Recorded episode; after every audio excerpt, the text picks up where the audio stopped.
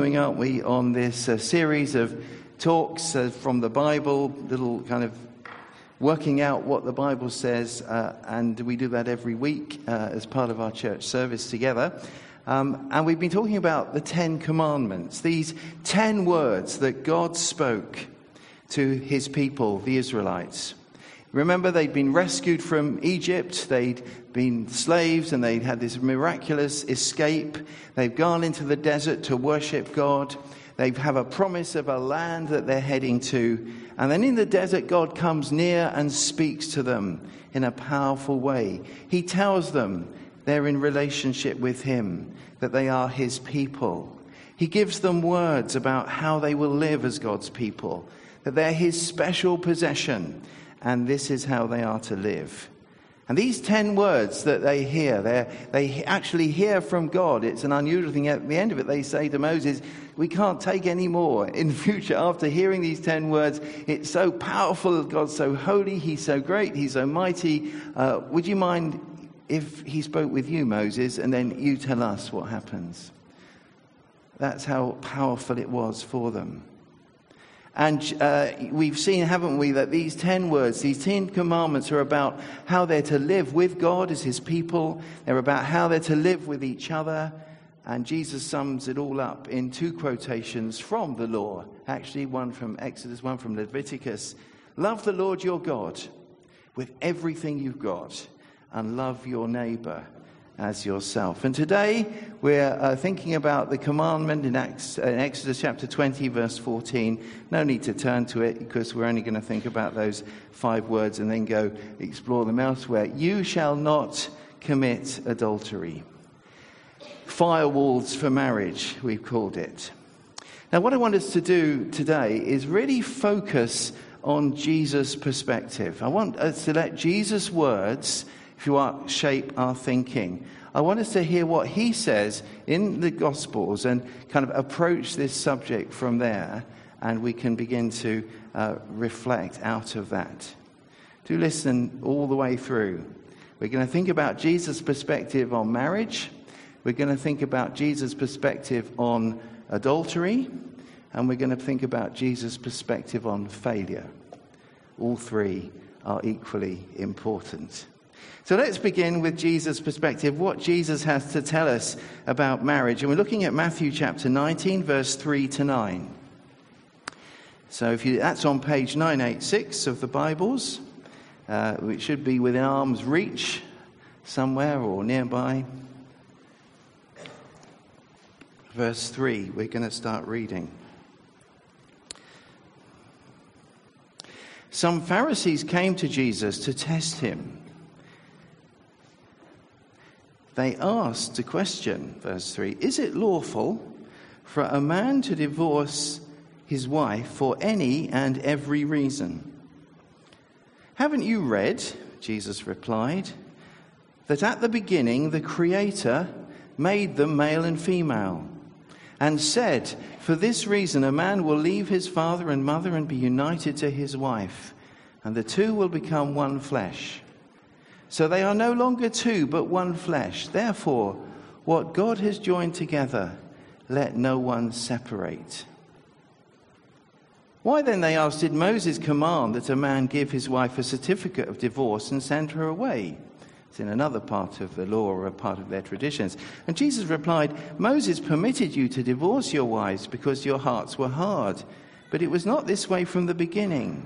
I tell you that anyone who divorces his wife except for sexual immorality and marries another woman commits adultery.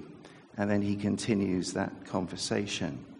So Jesus is answering questions from some people called Pharisees.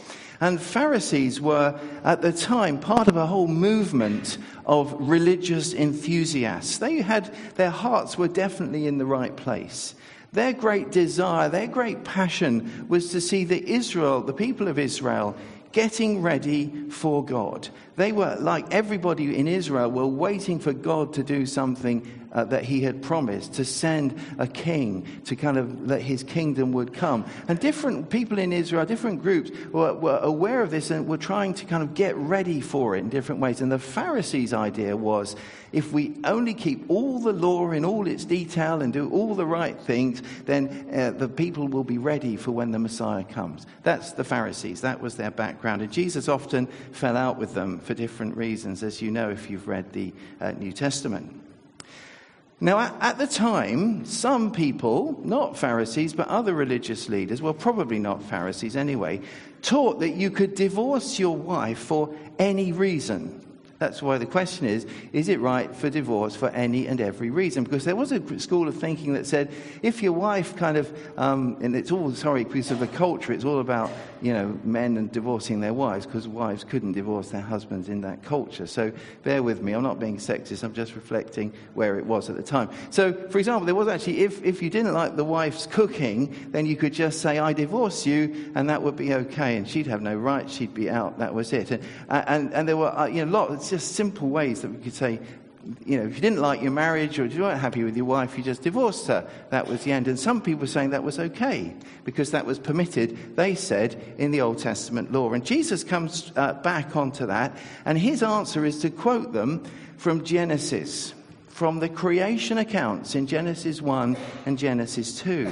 And it's an actual quotation. You can see it there in the footnotes in the NIV that we've got in front of us. And Jesus says, look, according to God's word in Genesis, God's purpose for creation still stands. As Jesus stands there at that point in time, he's saying, this is it. This is important. This is what I'm standing on. This is what I am underlining, Jesus says, as the Lord, Messiah, the King who's come. He even says, not only that the creation purpose of God still stands in marriage, he even says that the Creator, he says, you see that there? He made them male and female, and that's from Genesis 1, male and female equal in God's image. And then he said, for this reason a man will leave his father. The Creator said. Now if you look at Genesis, in Genesis 1, it's the whole thing about, and God said this. Remember that? And God said that the first day. And God said that, Chapter 2, it's actually the narrator of Genesis says, for this reason, a man will leave his father and mother, join with his wife. So Jesus is saying, Jesus the Lord we follow is saying, what Genesis 2 says is God speaking. Now, you might not like that, or we probably like it, some people don't, but that is what Jesus is saying. And that's important. Because if we're going to say that our lives, our whole understanding of God, everything we kind of do and say is focused on Jesus, then you've got to be consistent with that. Not just the things we like about what Jesus said, but some of the things that perhaps we find, not sure how that's going to go. Now, that's just one point. Don't run along and make all kinds of conclusions from it. I just want us to kind of park that there. Marriage is important for Jesus. He says it's part of how humans are kind of put together. It's for, Jesus says, for male and female. There's a unity and a coming together into one flesh. He quotes it there. It's deep and it's powerful. He says God joins them together. We heard it at the marriage service. At the end of the marriage service, it says, what God has joined, let no one put asunder in the old version. Jesus said that. They're his words. Not just nice idea. Jesus declares that. So that's really important. God joins them together, and that sex in marriage is a symbol of that, a sign of that, a celebration of that, a kind of working out of that deep belonging to one another. And so, there's that bond. Don't break it. It's important. It's fundamental. So don't commit adultery. Don't break that bond. Now, he does go on to give one reason for divorce. He says, actually, anyone who divorces their wife in verse 9, and I think in our culture we can read it both ways.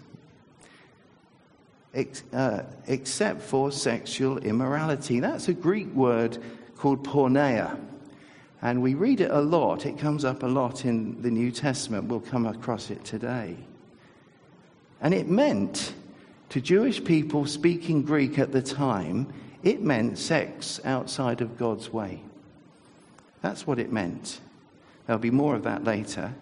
But what Jesus is assuming that is if there's been adultery or if there's been a kind of a breaking of the bond in that way, then already it's broken, it's over. And if a person chooses to, which of course they might not do, let me just say, if a person chooses to divorce for that reason, because the bond is already broken, then they're free to do so, as I read this passage. So he's saying it's really important, and faithfulness in marriage is really important. And here he's simply following, well, not simply following, the Old Testament prophet Malachi. If you wanted to just check this out, keep a finger in Matthew 19. But just in Malachi chapter 2, it's a few pages back, page 961. I'm not going to say a lot about that. This is, let me just say, quite a complicated passage, and Hebrew scholars don't quite know how to translate it. So we're just going to pick out some big points. I think it's only fair to say that. And this, the NIV translates it one way, and it can be translated another way. But the big idea is there.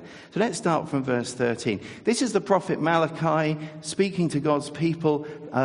He's one of the last prophets before the silence before about 400 years before Jesus came. And in verse 13, he's talking to the people who'd come back from exile and had, weren't going right with God. He says, "Another thing you do, you flood the Lord's altar with tears. You weep and wail because he no longer looks with favor on your offerings or accepts them with pleasure from your hands."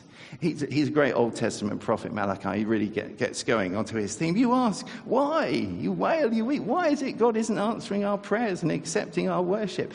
He said, it is because the Lord is the witness between you and the wife of your youth. You have been unfaithful to her, though she is your partner, the wife of your marriage covenant. Now that's important, a covenant there. And then there's this rather obscure bit, but has not the one God made you? You belong to him in body and spirit. And what does God seek? Godly offspring. So be on your guard and do not be unfaithful to the wife of your youth.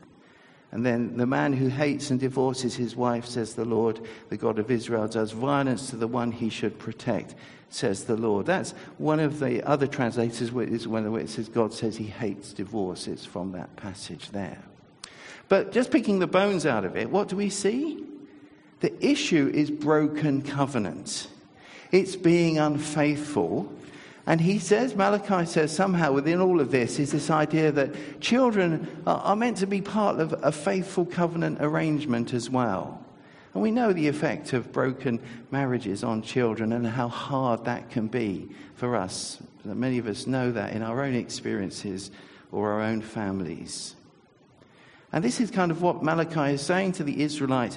What they were doing, they seemed to be divorcing their wives and then remarrying kind of pagan or non-Jewish wives. And Malachi is coming on very strong about that. But his point is, you're in covenant relationship. You should be faithful to your wives. You shouldn't be divorcing them just because you fancy the Moabite women because they're younger or whatever, or they're a bit free or whatever the reason might be. He's saying, no, that's not right. And Jesus is kind of picking up on that same idea, really. So Jesus affirms marriage. He affirms marriage, and he seems to me to declare marriage as between men and women. And he's saying sex is at the heart of that whole thing. And just to say, the Bible is very positive about sex. A whole book, the Song of Solomon, is a poem all about sex. It's an erotic poem. It's an amazing celebration of sexual love. Don't read it now, by the way. Listen to me. Well, you can if you like. Or you could go into 1 Corinthians 7 in the New Testament, which we won't go in right now. But the Christians, this is kind of after Jesus has gone back to heaven, as it were. And the Christians were people becoming Christians from Gentile backgrounds, including Corinth. So they weren't from a Jewish background. Their culture was very much like ours. The culture didn't acknowledge God. It didn't want to know about Jesus. And in their culture in Corinth, as in Ephesus, as in many of the other Greek Roman cities, sex was kind of everywhere. Their culture, everyone wanted as much sex as they could possibly get with whoever they could get it with. And we could go into details, but we won't. There's not time. And the people in Corinth had asked Paul a question. He said, well, should we give up on sex altogether? And Paul's answer in 1 Corinthians 7 is said, no. And he tells married couples very specifically, don't deprive one another of sex. He actually says that the husband's body belongs to the wife. How radical is that in the old days that a woman could say to her husband, actually, your body is mine. And he said, your body is mine. And they shared each other's bodies, so to speak, within that context of marriage. And Paul has said, this is great. He encourages married couples who read his letter or heard it to enjoy sex with one another, not to think this is some disgusting, dreadful thing that you should avoid at all costs. He said, you give your bodies to each other, and you don't give them to anyone else. Now, that wasn't the norm in their world at the time, as indeed it isn't the norm in our world on the whole, depending on which part of our world we look at, of course. I mean, the West. Which part of the West? It differs. People differ in all kinds of ways. But the thing is, Jesus' people are called to something different. So marriage is from God. He's in it. He's for it. It's precious. It's special. And as God's people, as people who follow Jesus, we're to be faithful in our marriages. And if we're single, we should be faithful for our marriage if we are going to be married. To be faithful for marriage and to be faithful within marriage. Faithful to God for marriage. But I must say, we need to remember that marriage, sexual fulfillment, having a wonderful kind of personal, clean, shiny family is not everything. It's not the way to find your true home as a person. Your real identity, your worth does not consist in whether you're married, single, what it looks like. Your real worth as a person is not there despite everything. It is not being married, having children, is not the ultimate blessing of God. And as a church, as churches in our kind of part of Christianity, we're often guilty of making it look like that is the case. And if we've done that, and if you're single or you don't have children, and you've got that impression from our church, we're sorry. It's not right. The single life is a good life. It's an honoring life. And whether you're single or married, that's not where your identity, your security, who you are, where you're worth. That's not where it comes from. It comes from somewhere else. Marriage is usual, but it's not essential for everyone. Jesus was single. Was he somehow less than human? Was he fulfilled? I would have thought he was the most fulfilled human being that ever walked the planet. How could he have been? He never got married. He didn't have any children. He never had sex. Oh, no.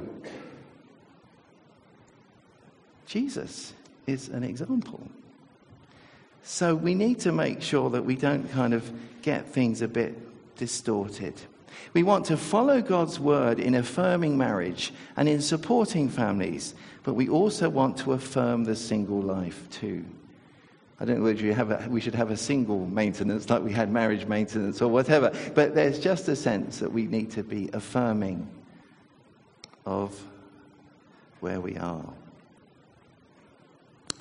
Let's move on then. Oh, yes, there's more we could say, sorry. And if you read through that passage, Jesus does go on to talk about singleness, though the language used is a bit strange for us. If you read it through, he talks about eunuchs and you think, oh, just steady on, that's a bit extreme. But you need to read it, and he's talking about, people who are not married or who don't have sex. and it's just a phrase he uses. But anyway, you can read that later if you like. Let's move on to Jesus, number two, Jesus' perspective on adultery. And here we're going, just as Tim helpfully took us last week, behind the commandment, which was you're not to kill, to what Jesus said about it. It was more than just, striking the blow that takes somebody's life. And it's the same with adultery. Matthew chapter 5, verse 27, verses 27 to 30. On page 969, sorry. You have heard that it was said, you shall not commit adultery. But I tell you that anyone who looks at a woman lustfully has already committed adultery with her in his heart. Again, it's written in the language of men, women, and so on. And I think in our culture, you can read it. It would be the same if a woman looks at a man lustfully. She's committed adultery with him in her heart. So don't be concerned about that. If your right eye causes you to stumble, gouge it out and throw it away. It is better for you to lose one part of your body than for your whole body to be thrown into hell. And if your right hand causes you to stumble, cut it off and throw it away. It's better for you to lose one part of your body than for your whole body to go into hell. It's pretty strong language, isn't it? It's pretty straightforward. Jesus here goes to the root of adultery, which he says is something that happens in the heart. He says you've committed adultery in your heart. So if you start lusting, and by lusting, that is desiring someone sexually other than your spouse, then Jesus says it's like committing actual adultery. And it's shocking language. I mean, people must have thought, whoa, steady on. And then Jesus goes on to say, all this stuff about, being radical about the solution. But he's making the point by kind of overstating the case that we need to be right on the inside, in our hearts, in our minds, in what drives us, how we are as people. He says it's adultery in the heart, and he suggests radical action. This is a picture, isn't it? He's not actually, I'm sure, suggesting that we go and have surgery to resolve our lustful problems.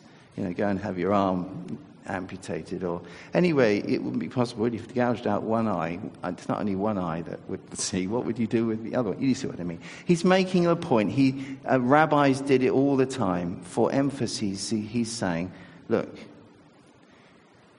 you need to take some action if this is a struggle. So let me just say, it's not about being attracted to people. That's not the issue. It's and by that I mean, it's not about appreciating a person you might find beautiful. It's actually the next step. It's what you do with that awareness. It's where you go with it in your head. It's the longer look. It's the, I wonder. Or it's about that kind of lingering. It's about what's going on inside your head and your heart. Someone said, I know I've said this before, but I think it's good. They say, you can't stop birds flying over your head, but you can stop them building a nest in your hair. And if you've got hair like mine, that's particularly possible. It works for me. In other words, it's not about, if you're thinking, oh no, I'm attracted to people. Oh, I'm an evil, sinful person. Oh no, that's terrible. That's not what he's saying. It's kind of where you go with that. If you then begin to say, okay, you start imagining stuff and all that. So take practical steps to avoid thinking in those kind of ways. Don't look too long. Now it's summer. I can only speak as a man here, and maybe women will find the same thing. But you're driving along. I was driving along yesterday, and out the corner of my eye, there's a young lady, I guess, coming up on the thing. She's quite kind of skimpily dressed, and I think, no, I'm not going to look there. I remember thinking, I'm going to carry on driving. Not that I'm going to crash or anything, you know what I mean? But it's to do with, I'm not going to look there. I'm just going to keep going. Job, very ancient old dude in the Old Testament, said once, I'm going to make a covenant with my eyes about the way I look at people. In his case, he was obviously attracted to young women, even though he was a very old dude in the Old Testament. And he said, I'm going to make a covenant. I'm not going to look in certain ways. So you lock your computer from certain pathways. If you're looking for images, select. Don't let every image, that comes up on a certain word. Somebody can Google a very innocent word, as I've sometimes found preparing for messages. And, if you haven't got the lock on, all kinds of things kind of come up. Well, you can turn it, you can tone it down. You're not going to use an image in a talk to the young people. I'm not getting at youth leaders alone, or for me, that keep with me. A talk that's, going to be inappropriate for people under the age of 15. So don't look there. It's a simple thing. And you may be thinking I'm making it trite, but kind of work on it. There are websites like Covenant Eyes that enable you to set up accountability practices. Find them. Beware of threatening intimacies with others. You need to decide on boundaries. Think about work situations, and you need to think about it beforehand and make your decision beforehand. Don't think you can make up decisions about sexual boundaries and the danger of drifting into intimacies that might end up in breaking your marriage vows or giving you damage in a sense. Don't think you can kind of make those up on the fly as you go.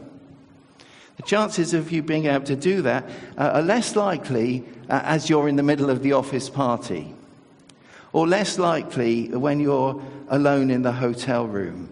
Or even more less likely, if you're not alone in the bar and you're away from home. Psychotherapist Jean-Claude Chalmé, anyone read him? Apparently he writes in the Sunday Times. And he's not a Christian, I don't think. Oh, he might be. Sorry, I've probably given him a bad press. I don't know what his faith is. Anyway, he doesn't write as a Christian writer. He's a secular psychotherapist. He said this. He talks about grey areas that we kind of excuse that are not grey at all.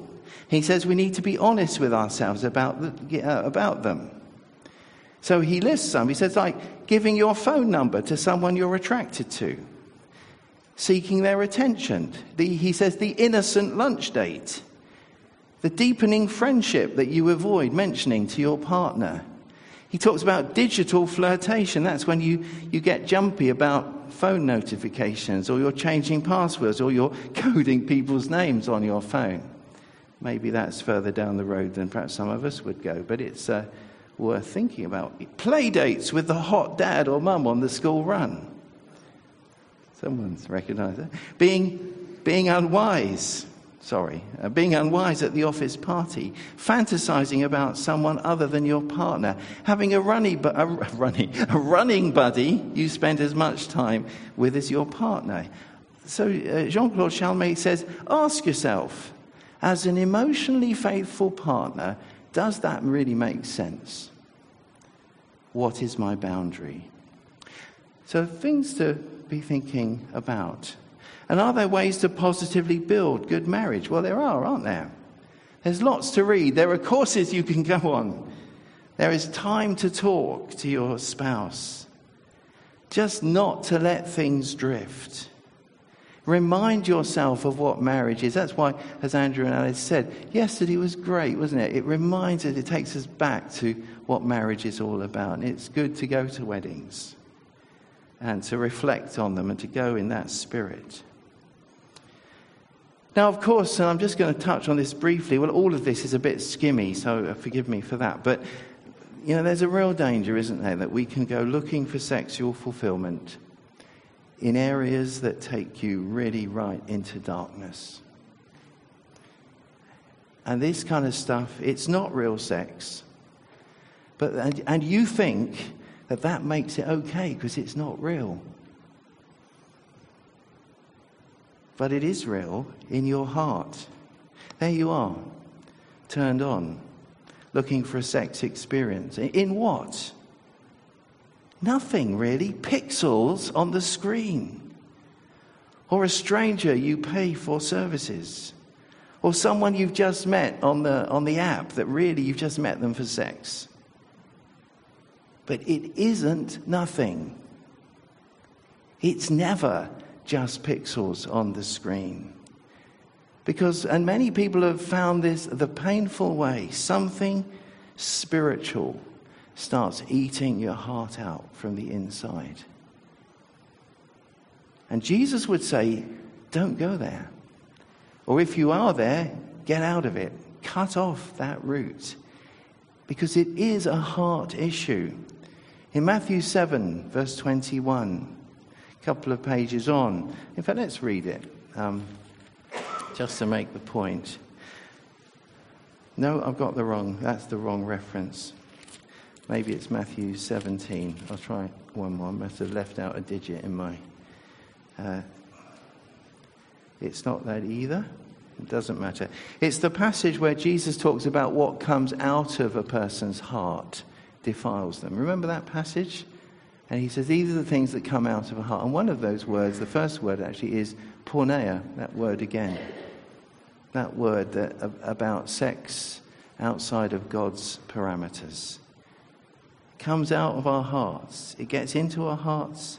We face these things, but we can work on it. Third thing then, that was Jesus' perspective on adultery. What about Jesus' perspective on failure? Let's look at John chapter 8. Very well-known account, but it's one of my favourite passages in the Bible, actually. Which is a bit unfortunate because the NIV suggests that it shouldn't be there in that place because it's in little italics, John 8. Before I go into it, the reason it's in italics in the NIV is that most experts do believe that Jesus said these words. They're just not sure that it should be here in John's Gospel. There are other possible places in Luke and other places. There's no kind of, well, obviously, as far as we know about any of the New Testament, you know, there's good evidence to believe Jesus, this happened and was reported accurately. And in any event, everything we're going to read about is entirely consistent with everything else Jesus ever said or did. So let's just look at that passage. So don't be put off by the very small type and the italics in the NIV. At the beginning of John 8 on page 1073. Sorry, I didn't give you the page number. Verse 1. Jesus went to the Mount of Olives. At dawn, he appeared again in the temple courts where all the people gathered round him. And he sat down to teach them. The teachers of the law and the Pharisees brought in a woman caught in adultery, and they made her stand before the group and said to Jesus, "Teacher, this woman was caught in the act of adultery. In the law, Moses commanded us to stone such women. Now, what do you say?" They were using this question as a trap in order to have a basis for accusing him. Reason for that, by the way, is that it wouldn't work both ways, because it was actually illegal for the Jews to execute anyone. It was Roman law. The only person allowed to execute was the Roman governor. That's why there was all this thing at the crucifixion where they had to get permission. You know, they couldn't have just stoned Jesus because they thought they wanted rid of him. It had to be done through the right channels. So, of course, if Jesus had encouraged them and said, yes, that's what the law says, and they started stoning her, then he would have been in trouble for that. And, of course, if he said, no, it's fine, then they could have said, oh, you don't keep the law. So it was a very kind of clever trap, really. They'd come to trap him. But Jesus... he's great. He's my hero. Jesus bent down and started to write on the ground with his finger. And when they kept questioning him, he straightened up and said to them, "Let any one of you who is without sin be the first one to throw a stone at her." And again, he stooped down and wrote on the ground. At this, those who heard began to go away one at a time, the older ones first, until only Jesus was left with the woman still standing there. Jesus straightened up and asked her, "Woman, where are they? Has no one condemned you?" "No one, sir," she said. "Then neither do I condemn you," Jesus declared. "Go now and leave your life of sin." What an amazing picture. It's dawn. verse 2 tells us. Obviously, there's a prearranged, people are going to meet Jesus to hear him talk. People have come out early to hear him teach.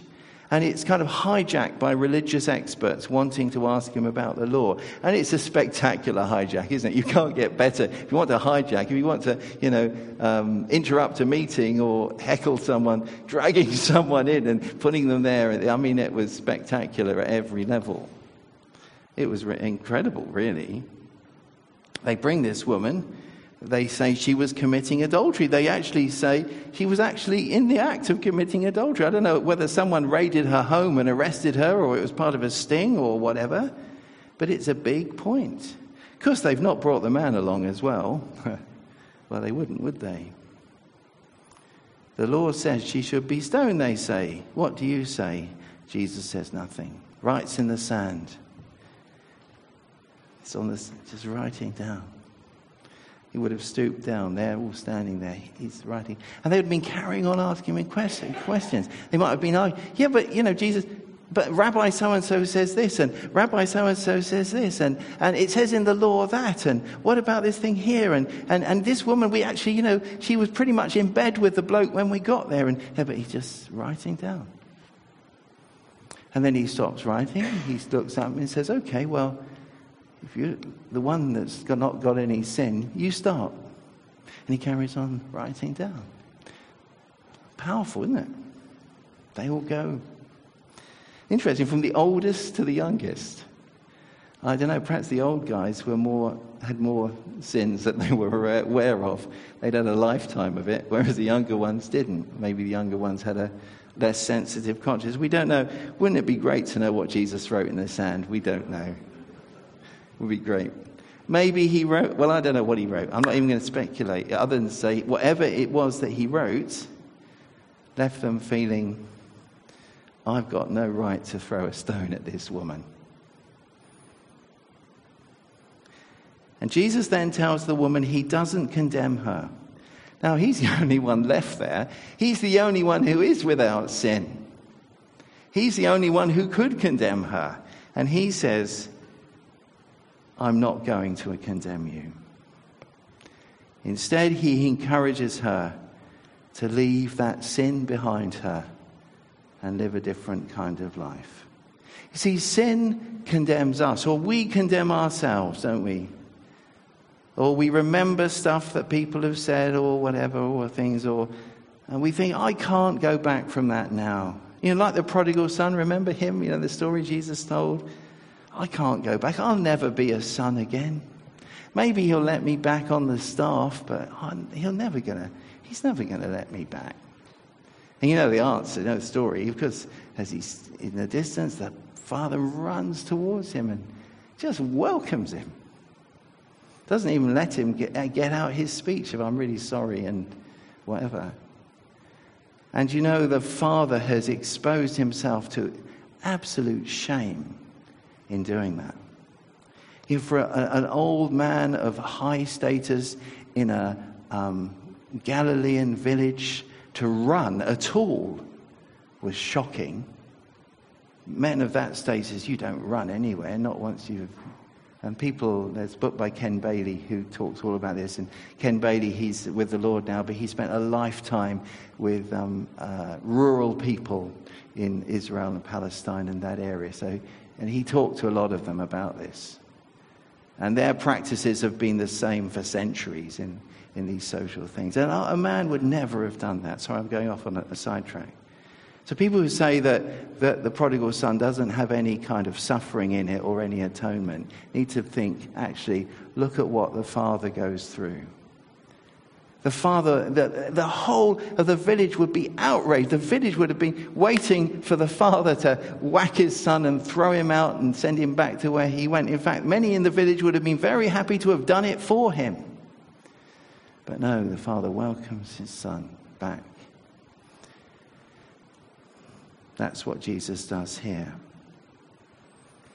One final scripture, as we see Jesus' perspective on failure. This isn't the words of Jesus, but you'll see how it's Jesus' perspective on failure, how he is involved with us when we fail sexually, or we stumble, or whatever it is. Again, it's in 1 Corinthians chapter 6. And everything I said about the Corinthians just now applies. You know, their background, their culture, the life that they, kind of the world they lived in. And this is one of those lists that you often find in the epistles, in Paul's writings, particularly verse 9. And he talks about, do you not know? He's challenging the Corinthians to behave differently now they're believers, now they're following Jesus. He's not necessarily expecting everyone in society to behave this way. He's saying, you're following Jesus. Jesus is your Lord. This is the way you should be behaving. That's the point. And he says, do not be deceived. Neither the, verse 9. Do you not know that wrongdoers will not inherit the kingdom of God? Do not be deceived. Neither the sexually immoral, nor idolaters, nor adulterers. Sexually immoral, that's that word porneia, or adulterers, and go on, nor men who have sex with men, nor thieves, nor the greedy, nor drunkards, nor slanderers, nor swindlers will inherit the kingdom of God. And that is what some of you were. You were justified, but you were washed, you were sanctified, you were justified in the name of the Lord Jesus. In the name of the Lord Jesus Christ. And by the Spirit of our God. So verse 9, there it is. Porneia, that sexually immoral, that word again. That word that Jews in the Greek word used as a kind of catch-all for any kind of sex outside of God's best, which is marriage. And also adulterous. We've been talking about adultery. So in the Corinthian congregation, because it goes on to say, that's what you were, some of you. So there were people in the church who were adulterers. They had broken faith. They had, let their wives or their husbands down. They had, if you like, broken this commandment. And what does it go on to say? Something has happened, it says. You have been washed. You have been sanctified. That means set apart for God. You've been justified. That means a not guilty verdict on you in the name of the Lord Jesus Christ. Here is Jesus' perspective on failure. He brings us out and through it into a new place. And that might take time, let me say. And what I've said about acceptance and welcome is all part of that, all part of the time process that it may take. The Holy Spirit in our lives, it shows it's happened in the name of the Lord Jesus Christ. You remember in the Iraq War, in that big protest, and they've done it ever since. People carry protests around saying, "Not in my name," don't they? And what that means is, it's nothing to do with them. If it was in my name, they said we'd be fully involved. And when it says in the name of Jesus, when we talk about in the name of Jesus, it's like that. It's in my name, on my behalf. I'm fully involved in it. Jesus is saying, or Paul is saying here of Jesus. Jesus has done something, and the Holy Spirit, by the Spirit of our God, has come into their lives, bringing change. So, let's live with Jesus' perspective on marriage, the truth from Jesus about marriage. Let's stay faithful in marriage and be faithful for marriage. Let's live honestly with Jesus' truth about adultery. Let's watch our hearts. Let's take action to stop it. Let's invest in our marriages. Let's be the best we can be as husbands and wives if we're married. And let's believe Jesus' words, the promises he makes about failure. We can be clean. We are not condemned, but we're welcomed back to change. Before I stop, I've gone a bit fast. There are some huge issues I've kind of whizzed over. Maybe you're affected by this. Well, do talk to someone you trust, or one of us in the church leadership, or in your house group leader, or someone. If you really want to talk things through, do feel free to do so, or chat with me and have a coffee, or Mary and myself, or whatever. It's always good to talk. If you're sitting there thinking, did he really say that? You think I've said something heretical or outrageous? I probably might have done, but I didn't mean to, probably. So do if you're sitting there thinking, did he say that? do ask me afterwards or sometime, or send me an email and we can talk. And then I can, put it right if I have said something outrageous or I didn't mean to say. So just, and also to say, as a leadership team or in the various leadership teams, we are thinking about a number of these issues around these areas. So watch out for opportunities to talk more and to share more as a community as we walk forward together. Thank you. I'll hand back to Andrew. Thanks.